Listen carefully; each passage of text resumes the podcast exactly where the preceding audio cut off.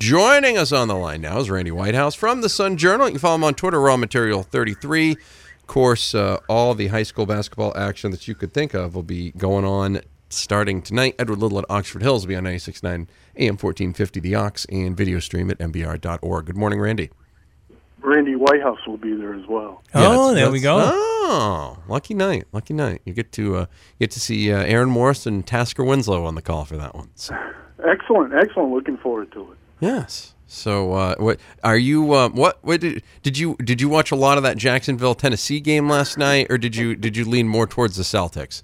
Oh, I, I leaned. Uh, I fell over watching the Celtics. I was, I was not interested at all in, in Jacksonville, Tennessee. I, I pretty much mark it on my calendar. You know, there's usually a, a Thursday night in early December when Jacksonville and Tennessee are, are matching up, and, and that's the one day I don't worry about whether I, you know, have time to watch a football game. Quite frankly, although I guess I missed a historic run, which looked like historically bad tackling on the uh, highlights that I saw. I think you're right. Well, you know, That- Derrick that Henry's a wasn't beast. as- That wasn't as impressive as Dorsett's run. I'm sorry, it wasn't as impressive as that 99 yard run. It, you know, I mean, it's nice. You know, he knocked a few guys over, but but they went over a little too easily, in my opinion. It's terrible, terrible tackling, and you can see easily why the the Jaguars have become the Jaguars again after winning their Super Bowl against the Patriots.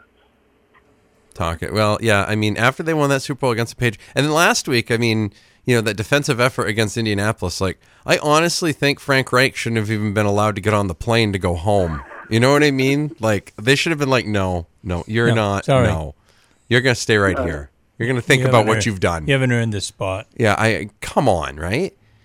Yeah, it's pretty brutal. You can't you can't imagine manage at least you know a couple field goals in that game. I I was I had Andrew Luck on my fantasy team, and he actually had a pretty good, pretty decent day, you know, in terms of uh, fantasy.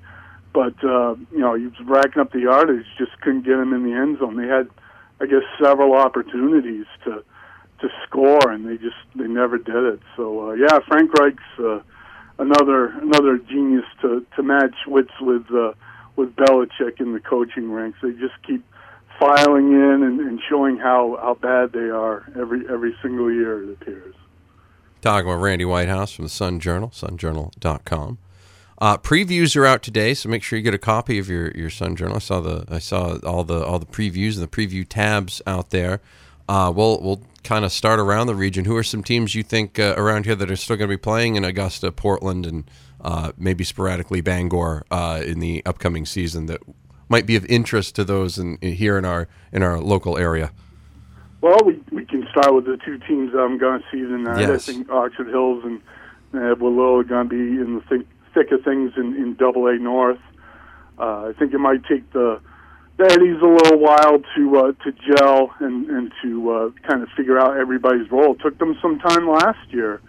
Uh, you know, they were far from playing their best basketball uh, at the start of last year, and and then you know, as we all know, it all it all came together at tournament time.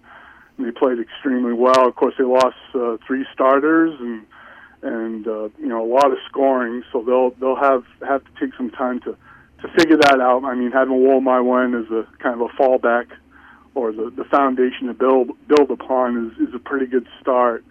Uh, and I, I think Oxford Hills is going to be extremely tough this year. Uh, you know, they had some losses too. I think losing a trade with Keniston's big. I think losing Chris St. Pierre is big. Uh, but you know they still have the guy who was kind of the focal point of their offense last year, Colton Carson, coming back. He's the guy their offense went through, and that'll be the case again this year. Um, you know, talking with Scott Graffam, they're going to need some of their guards to step up, do some more scoring. Spencer Strong, Garrett Record, those guys are going to have to contribute more offensively. Uh, Yannick Lutza, who's one of the best defensive players in the conference, but they're going to be looking for a little more scoring from him this year. But I think they're going to be right there uh, at the end. That's going to be a really, really tough, tough conference, uh, tough region to win. Uh, you know, Portland's still always, you know, one of the teams to beat. Uh, I think Deering should be better with Ben Onik. Uh, you know, I'm not sure about Cheverus, but Bangor, of course, you know, with uh, Mr. Fleming and, and Damian Vance, uh, they're they're probably on paper the team to beat. Uh, so that's that's going to be a fun one to watch. I think in Class B, an intriguing team to me is, is Mountain Valley.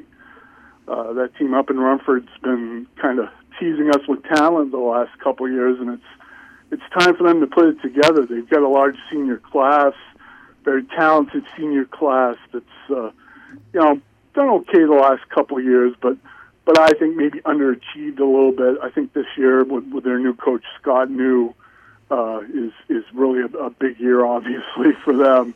Uh, they're gonna have they're gonna have to uh, they're gonna you know they're gonna have to first of all play very well in the MVC before they even consider uh, going on to do well in the Class B tournament. Another team, uh, you know, I preview I uh, profiled their best player today, Gray New Gloucester. Uh, John Martin, one of the best guards in the state, uh, but they've got a lot of other senior talent around him. They've got good balance, good size, and uh, you know, of course, they're in the Western Maine Conference, which is where the teams to beat in Class B usually emerge from. And uh, so, you know, they'll be battle tested heading into the tournament. They've gone one step further each of the last two years in the tournament. Uh, this year, of course, they're hoping to go all the way. They'll have to take a couple more steps. Uh, Ryan DeShane, their coach, I think is has them prepared pretty well for, for what lays in front of them this year. Uh, so you know they're they're going to be an intriguing team to watch, and of course, Class C, um, you know it's always a, fun fun uh, class to cover. For, uh, C South is a fun region to cover. Uh, you know this year, I mean you're looking at Hall-Dale, the defending champion. They have two of the best players in the conference, uh, and Winthrop. You have to certainly consider they have just about everybody back. That's another team with with a lot of seniors and and seem to have a pretty good balance inside and outside with Cam Wood, maybe the best big man in Class C at six foot eight. Uh, you know, Jared McLaughlin, Nate LeBlanc, Bo Brooks, and some some outstanding shooters around him. They'll be a team to watch. Uh, so you know, a lot of uh, going to be a lot of uh, interesting regions to watch, a lot of interesting conferences to watch. I, you know, I think it's going to be another great season. I do too. Rebuilding year for Dirigo this year. Yeah, yeah, it is. It is, and you know, I, I, think you know they, they'll still be a team that will be much better at the end of the season than they are at the start of the season. A team that you know, should they make it to Augusta, a team that you know a lot of teams won't want to face. Know, they still have some pretty good talent there. I mean, Alex Gorham's a, an outstanding player. Uh, Jeremy St. Germain's a, an excellent player. You know, of course, his brother, older brother Cody, is is taking over the the program. His first uh, head coaching uh, varsity job. He's been with the team the last few years, though, and he he knows the players obviously very well. Uh, not making a lot of changes to Travis Magnuson's system, but I'm sure we'll implement some things that that he likes uh, to use, and uh, you know that, there'll be a little bit of an adjustment time there for them. But uh, you know it's it's Dirigo. It's still an opponent. You know you got to respect, and uh, you know I'm sure Mountain Valley's going to be uh, going into that first game of the season very wary of uh, of Dirigo. They're not. They're, they're certainly not going to look at them as a rebuilding team. No question. Talking with Randy Whitehouse from the Sun Journal, sunjournal.com. What uh, what sort of path does Travis Magnuson have ahead of him up at Mount Blue? Boy, you know, that's a good question. It's it's been since Jim Bessie left. What it's been six years now, seven years since he left. Uh, it's just been one one failed uh, rebuilding uh, project after another. I think they've. I think Travis is their fifth coach since he left. I think so. Um, I, yeah, and you know, so that tells you right there just just how tumultuous things have, have been up there. Uh, you know, Travis is the guy to take it on. There's no question about that. I mean, he built Livermore Falls into a very tough uh, program uh, before leaving there, and before they, of course, merged with, with Spruce Mountain. Uh, you know, he turned Dirigo around uh, when he when he went there, or, or put them over the top. They they'd already turned things around with with uh, Mr. Knight in there, and and uh, you know just hadn't quite been able to to get over the hump up there, but uh, obviously had, had a great deal of success there.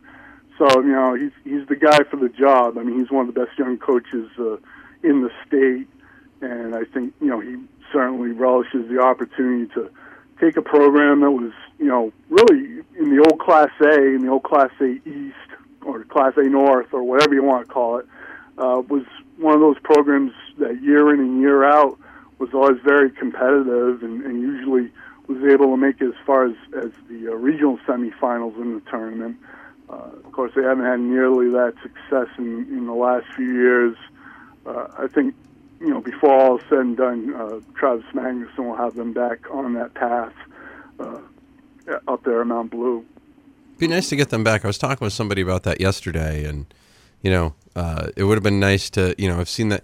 I, I feel like if that program had been in, in some level of success, we could have gotten to see a little bit more of Zach Middlestep before he went to Gould. You know what I mean? Like those are, I think those are things that we miss out on because everybody. Sometimes if you're banking on just one player, you know, if your program, if the rest of your program's not really up to snuff, and they have the means, they might not stick around. They might do what's in their own best interest. So, you know, yeah. to, to get some supporting cast around, you know, is is pretty helpful. You know, we got you know, I got lucky in 2012. I got to watch Andrew Fleming play for all four years. You know, Matthew Fleming went up to Bangor uh, uh, for the last two, but you know, you get lucky with those, and you get lucky that he played in, in the public school uh, uh, for for four years. You know, so. Yeah, I, I think one of the things you know when you have so much turnover uh, in, in the coaches uh, in a program, one of the things that really suffers is the year-round commitment that the the kids are, are willing to put in and uh, you know I don't think that's that's been there uh, for Mount Blue the last few years. And one thing that that Travis is going to require from his players is is that they are uh, committed to uh, to improving his basketball players year round, committed to the weight room, committed to the off season program, committed to summer basketball. Uh, you know, Travis will certainly hold his players accountable in that regard. Uh, and I think that's where you know you'll see one of the biggest changes. And, and uh, you know, will probably help maybe not turn things around immediately, but but uh, get them going in the right direction immediately. Talking Randy Whitehouse from the Sun Journal, sunjournal.com. You know, we see that leaving the high school program to go to prep school or whatever a lot in hockey. You know, you the kids have been playing all the way along, and suddenly you look at the the lack of much going on at the high school team, and suddenly, you know, boom, they're going to prep school somewhere. Um, yeah. So. Yeah, and you know, I, I think you know the the elite players, the the better players, they can sense when they're when they're not being challenged, when they're not being pushed, uh, you know, to to reach their full potential. Uh, and yeah, like you said, Dave, it's it's it's that way in, in hockey. Uh, you know, more apparent in hockey, but we see it in, in basketball a little bit too. Uh, you know, I think players have a pretty good idea of of when they're they're getting the most out, and, and coaches are, are getting the most out of them. Not only coaches, but their teammates and and their competition are getting the most out of them. Uh, and if they can't, uh, you know, parents will certainly have their own ideas sometimes too. But I think a lot of times those decisions are uh, made by the player when you know they come home from a game one night, come home from from practice one night, and just say, you know, it's it's just not it's just not happening here. I'm not I'm not reaching my my full potential, and you know, I feel like there's there's something better out there for me. You don't see it quite as much in basketball as you do in in hockey, but uh, I think kids are pretty smart in, in, in that regard. Uh, in terms of when they're being uh, pushed to, to reach uh, reach their full potential. I'm really surprised you were able to join us today. I mean, today is Larry Bird's birthday. Yeah, it is. It's Larry Bird's birthday. It's uh, Pearl Harbor Day, of course. Yes. Um, and also, you know, I've managed to survive two, you know, major accidents involving deer in the last week. I was. Thank you so much for bringing that up. Yeah. Thank you so much for bringing that up because I wanted to ask you about that. Can you can you hold on? Let me. I know you uh, you've been into a few reporter scrums, so I'm gonna I'm gonna get all reporter here real quick. Can you walk us through what happened in those situations, Randy? You bring us back. The funny thing is, they both happened in Sabattus. They happened within like three miles of each other. One was on the Turnpike, and one was on Sawyer Road. Well, Green Street, as it's known in Sabattus, not Sawyer Road. But um, I used to live off Sawyer yeah. Road. What's that? I used to live off Sawyer Road. Yeah, uh, you know, and there's quite a few deer around there. Yes. You probably well Yeah. know. and uh, yeah, it was just uh, you know, uh, as a matter of fact, uh, my wife and I had stopped at where my the initial car was, the the the garage where that was, Bruley's Auto Clinic. I want to give them a free plug. They've been Yeah. so great. Bruley's used to take care of my car all the time. yeah. Hell yeah! Good I lived right down the road. Rick's the best. Rick's the absolute Yep. best.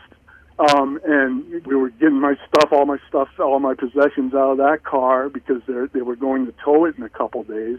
And we took off and, and drove about a mile down the road, and there was another deer standing in the middle of the road. Also, I, I almost hit a third. There was another deer on my way back from Gray to talk to John Martin and Ryan DeShane for the story that's in today's paper. Driving up 202, you know that area that's kind of wooded near the uh, New Gloucester uh, Fire Department there. That there was a deer standing right in the middle of the road during during rush hour traffic, and luckily I avoided it. So, so I would have been I would have hit uh, three deer in it would have been yeah a week, and two of them would have been with uh, with loaners. I'm I'm driving a loaner now. The second year I hit with a loaner. I'm surprised they gave me a second. Yeah, really. Enterprise, give them a plug too. They've been great too. Uh, but, Forget it, Whitehouse. We're not giving you another Yeah, car. thank, what are you talking about? Well, you know, you know the crazy thing is uh, the, when I hit the first one, the, the state the state police officer who responded to the call uh, told us that the stretch between uh, the Auburn exit and the Lewiston exit is where they have the most deer car collisions in the state. You know, high impact area, huh? That's what they call it. it is. It is. So you know, keep your eyes peeled on the road if you're driving between uh, uh, Auburn and Lewiston on the turnpike, especially this time of year, because uh, obviously the deer are out rutting right now, and it's uh, it's a crazy time. They'll they'll do anything to uh, to you know uh, answer nature's call, you know, in their own way.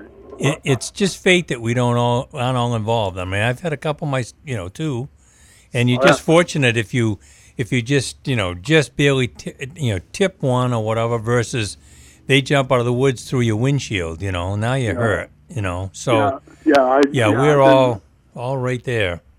Yeah, I, I felt very fortunate. My wife was riding with me the second time, and I'm very thankful that that she wasn't hurt and, and nobody else was hurt. Uh, you know, I'm sorry for the deer, um, but you know, that's I guess the risk of being a deer. Uh, you know, and, and the risk of driving in Maine. Uh, so you know, all things considered, uh, it, it could be a lot worse. So I feel I feel very fortunate to to just be talking to you guys today and, and uh, having a vehicle to, to drive to, to South Paris tonight to watch some basketball. We were uh, one night. My wife and I pulled off the exit in up by Fairfield, and there was a police car there, and a car pulled over. So we slowed down, and all of a sudden, uh, just as I rolled the window down, the state police officer takes uh, his pistol out and fires off a couple of shots, and I'm thinking, "Holy smokes, what is going on?" They, they hit a deer, and uh, he wanted to put it down because it was really suffering. So. Yeah. But I'll tell you what, that might that really gets your attention. They start firing off a couple rounds while you're just sitting there. Yeah, uh, yeah. Um, you know, fortunately, I guess uh, you know the deer that I hit were were killed instantly. So they they were right on the side of the road. Uh, so uh, you know, no no suffering there. Uh, you know, when we were when uh, we were riding, we got a ride home from uh, my brother and sister-in-law uh, from the second one on 126 and uh, the intersection there in Litchfield with the uh, Dollar General store or whatever. There was somebody pulled over there with a police officer, and they had hit a deer. Wow. Uh, yeah, it's just it's crazy, right? They're like the squirrels were this summer, I think. well, I think it's the same reason. Yeah, what the what the hell? What's with the hunt? And I saw nothing but hunters on my timeline, and I can't find any deer. Really? I think it's time to pick up the doe permits, gang. Like Yeah. that. I think that's what I've, I want to say. Like, Yeah, yeah. The, the hunters in Sabattus did a very, very poor job. if you didn't, if you live in Sabattus and you did not come home from come home from hunting with a deer this year, there was something wrong. Yeah, you could just sit in your front yard, wait. You know. exactly. oh boy. Waiting for him crossing the road. Randy Whitehouse from the Sun Journal and sunjournal.com. You, uh, um, it, I I feel very confident that the Patriots are going back to the Super Bowl, Randy. Uh, yeah. I mean, they they have to stay healthy. Uh, good point. You know, I, I, I, they don't have the depth that they've had in the past, and especially on the offensive side. If if they lose Gronk or Gordon Uh, you know, a couple of their running backs, you know, James White, they lose James White. Uh, yeah, I I don't think they're going back to the Super Bowl if they lose him. But but I, I overall I agree with you. I feel as confident right now as I ever have, and it's mostly because of the defense. It's not that it's a great defense. It's not that it's a shutdown defense or you know a defense that's on the level of uh, you know. Uh, a Jacksonville when they're playing well, or, or Tennessee or someone like that. But but they are, uh, you know, at least making teams earn their points, and you know, producing. They're starting to produce some turnovers. That was one of the concerns I had last year about the defense. Was not only did they stink, they weren't turning turning the other team over that much. They're starting to do that this year, uh, and that can make a huge huge difference for their offense. Um, so yeah, I, you know, it, it's it's as much about the other teams as it is about the Patriots. But yeah, I I, I can't completely blow up that statement, Hattie. I, I feel pretty confident about them them going to the Super Bowl too, long as they get that first round bye. I don't even think that they need the number one seed. I don't think that they need home field advantage. Uh, I can certainly see Patrick Mahomes crapping his pants in the playoffs. Uh, he's done it in the big games that he's played so far this year, and I can certainly see it happening in, in the playoffs. And if he doesn't do it, Andy Reid will. So, you know, I don't care if they have home field advantage all the way through. I think the Patriots could beat them at Arrowhead, and, you know, even if, it, it, you know, they may not even have to face them at Arrowhead. Somebody may knock them out, you know, Pittsburgh or someone like that may knock them out in the in the divisional round. So, yeah, you know, same old story. You know, you, you might not feel quite as good about the the Patriots themselves, but you know, there's just no one that's going to step forward and and take that mantle from them. You know, there's not someone in the big game that's gonna that's not going to you know crap themselves or, or just leave a, an opening for the Patriots to take, which they will do. They still have the talent to do. They still have Tom Brady and Bill Belichick to recognize those, those openings in the big games and take them. So yeah, I, I think they're in pretty good shape. Now watch, you know, they go down to Miami and get blown out this weekend, but you know, you never know. Oh boy, we'll see. We'll see how it all goes. We'll see how it all goes. I'm just, I'm not even myself today because I just I keep waiting on the Yankees to do something, and they're doing nothing. Basically, all that happens with the Yankees now is they're like they're in on every pitcher, but Oh, they just, they don't want to give them that extra year, right? And I and I want to be like, you know what? I'm totally cool with that because you know you want to be financially prudent and you want to do these things. But then I remember one, it's baseball, so it doesn't matter, and two, um, you're kind of going to waste this small window that you've you know set up for yourself here to win and you know it, maybe maybe that one year window that the Red Sox had to win last year isn't a one year window. Maybe it's a two year or a three year because you know it, it holds together this year. I don't know but I don't know. I don't like what I'm seeing uh, over there so far. I'm not a big fan.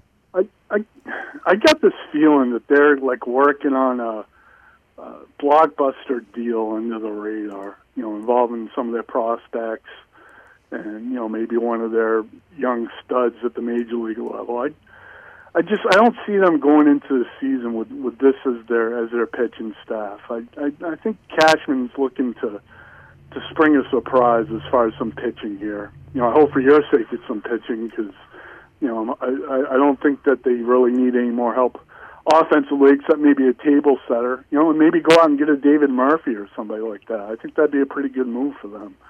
But uh, you know, I think they have to focus on pitching. They haven't, you know, as you said, they, it seems like they've been in on on every pitcher that's been signed so far, uh, but they haven't quite, you know, made that final push to uh, to sign them. So I, I just I don't know. I just get the feeling that Cashman's working on something behind the scenes, a, a big trade to to bring in a, a stud pitcher, maybe a, a, a Greinke or somebody like that uh, to to lead the staff next year. I just can't see Cashman going into next season with with this as his starting rotation. I really a lot of people don't like Trevor Bauer but I really would love to see Trevor Bauer be a Yankee because he would be the most engaging Yankee ever on social media ever. Like ever in the world, Randy. And I don't know how well that would go, but it would be super entertaining. Yeah, well, yeah, uh, drone crashes in Yankee Stadium always are entertaining. I would enjoy that absolutely. You know, maybe he's in the bullpen, you know, between starts and flying one around the bullpen and it, you know, cracks into Aroldis Chapman's skull or something like that. You know, he loses control of it and and you know it's, it it flies square into into Dellin Betances' groin. I mean, I, you know, that would be highly entertaining. I think. Randy Whitehouse from the Sun Journal, sunjournal.com. Yeah, we'll see what happens. There's there's talk, there's been rumblings that, you know, this because the longer the Sonny Gray thing kind of lingers, because there's been a lot of people looking for him because he had a 3.14 ERA when he didn't pitch in Yankee Stadium last year. And I bet that goes even lower if you take out Fenway Park. Um, you know, you get him out to the NL West, you get him out to the wherever, you know, you, you might have something talk maybe you could spin him to Cleveland in part of a deal for somebody. There's also talk that Cleveland wants somebody to take the Jason Kipnis contract, the Edwin Encarnacion contract. You know, if I'm the Yankees, you know, maybe make a deal and, and get Encarnacion uh, to get to play first. You know, slide send Luke Voit over to Cleveland. You know, because Encarnacion's going to be a free agent after this year. It doesn't matter. And uh, you know that would be something. I've I've heard that they're I feel like there's a lot of stuff that they've got going on, but I'm just kind of tired of waiting on it. You know what I mean? Like, make some moves already so I can figure this out. I remember last year, too, that Rosenthal had some very cryptic things about how, um, you know, well, what if, uh, wouldn't it be totally Yankees if they kept Stanton for a year and then traded him? You know, like maybe when Harper and Machado sign somewhere, maybe that's when Stanton hits the market again quietly and goes to one of the three teams that he would have waived his no trade clause for. In this case, my guess would be the Dodgers because the Dodgers miss out on a Bryce Harper. Or, uh, they're not going to. I don't think they liked the Manny Machado era, so they're not going to go back to it. So, you know, maybe they decide to go for Stanton, and then you know, if the Yankees have signed a Harper or a Machado at that point, which to me is going down less and less by the day, I just I feel like if the Yankees come back and just run this team back the way they did it, I think you're you're you're going to alienize a fan base that's like wait a minute we're the we're the top financial team in baseball and you're not doing anything? Like i think that's really what it would come down to. The Yankees really do need to do something because you're you're way overthinking this, and I'm kind of worried. I, I can't. I'm so lost. I'm so uh. like I need I need. When the meetings are coming up, maybe. I, it, maybe I'm hoping at the end of next week I will know what I need to be thinking about. Right? Like you know, do I like that's what I want to know. He Like need- I- he's got reams of paper with trade possibilities on it, Randy. Oh, I've got a bunch Scary. of ideas. It's I mean. I I could trade. You know, I could. Jacoby Ellsbury's two-year, forty-seven million dollars could actually provide salary relief for some franchise out there. It's just a matter of finding which one it is. Oh my God, I love that you still have to pay him. Oh my God, that is so. Isn't it? I, that, Isn't it? That, that oh, it's the best. That that just that makes my my Christmas season right there. Just knowing that the, the Yankees are still paying for Jacoby Ellsbury. And you know what I mean, gets me on that though? You know what really gets me on that? I think it's that deal that makes them so absolutely unwilling Yeah. to do anything out of the box free agent wise, whether it was with No, you're Corbin. right. And again, I think I personally, and I kind of thought this the whole time, everybody talked about how Patrick Corbin was great. I continued to think like AJ Burnett, Carl Pavano, Javier Vazquez. I think of all these guys that were supposed to be so amazing when they came to the Yankees, and they uh, Sonny Gray, Ed Whitson, Eovaldi. Uvalde. He's your he's your Adalius Thomas, remember? Yeah, He's a there you go. No, seriously. He's a- Belichick goes out and signs, you know, about Adalius Thomas. Everybody's like, "Oh man, they're really they're really making big moves now." And then you know he's a bust, and and then you know Belichick doesn't go into the free agency waters for another decade almost after that. So Yep, it's true. It's you may be right. You may be right, but hey, you know, Maddie, if David Price can turn around and become a postseason hero Hey. for the Red Sox, there's there's still hope for Sonny Gray. You never know. You never know. oh boy. Randy Whitehouse, Sun Journaling. You follow him on Twitter, Raw Material 33. Thank you very the deer hunter himself, uh, Randy Yes. Whitehouse. Player, Be, be safe getting to Oxford Hills, okay? Yeah. yeah, I I would just as soon stay within the city limits this weekend, but you know, I I do what I got to do for the readers. I'll I'll uh, I'll traipse through uh, Route 26 and uh, try try dodging some does on Route 26 this weekend. There we go. Randy Whitehouse from the Sun Journal. Talk to you again soon. Thank you. Okay, you guys have a good weekend. Thanks, you too. That's Randy Whitehouse from the Sun Journal. We'll take a break. We'll have more around the bend. It's Beatles Daily Spectrum Healthcare Partner Studios across the NBR Radio Network. Justin Pelletier from the Boston Herald next.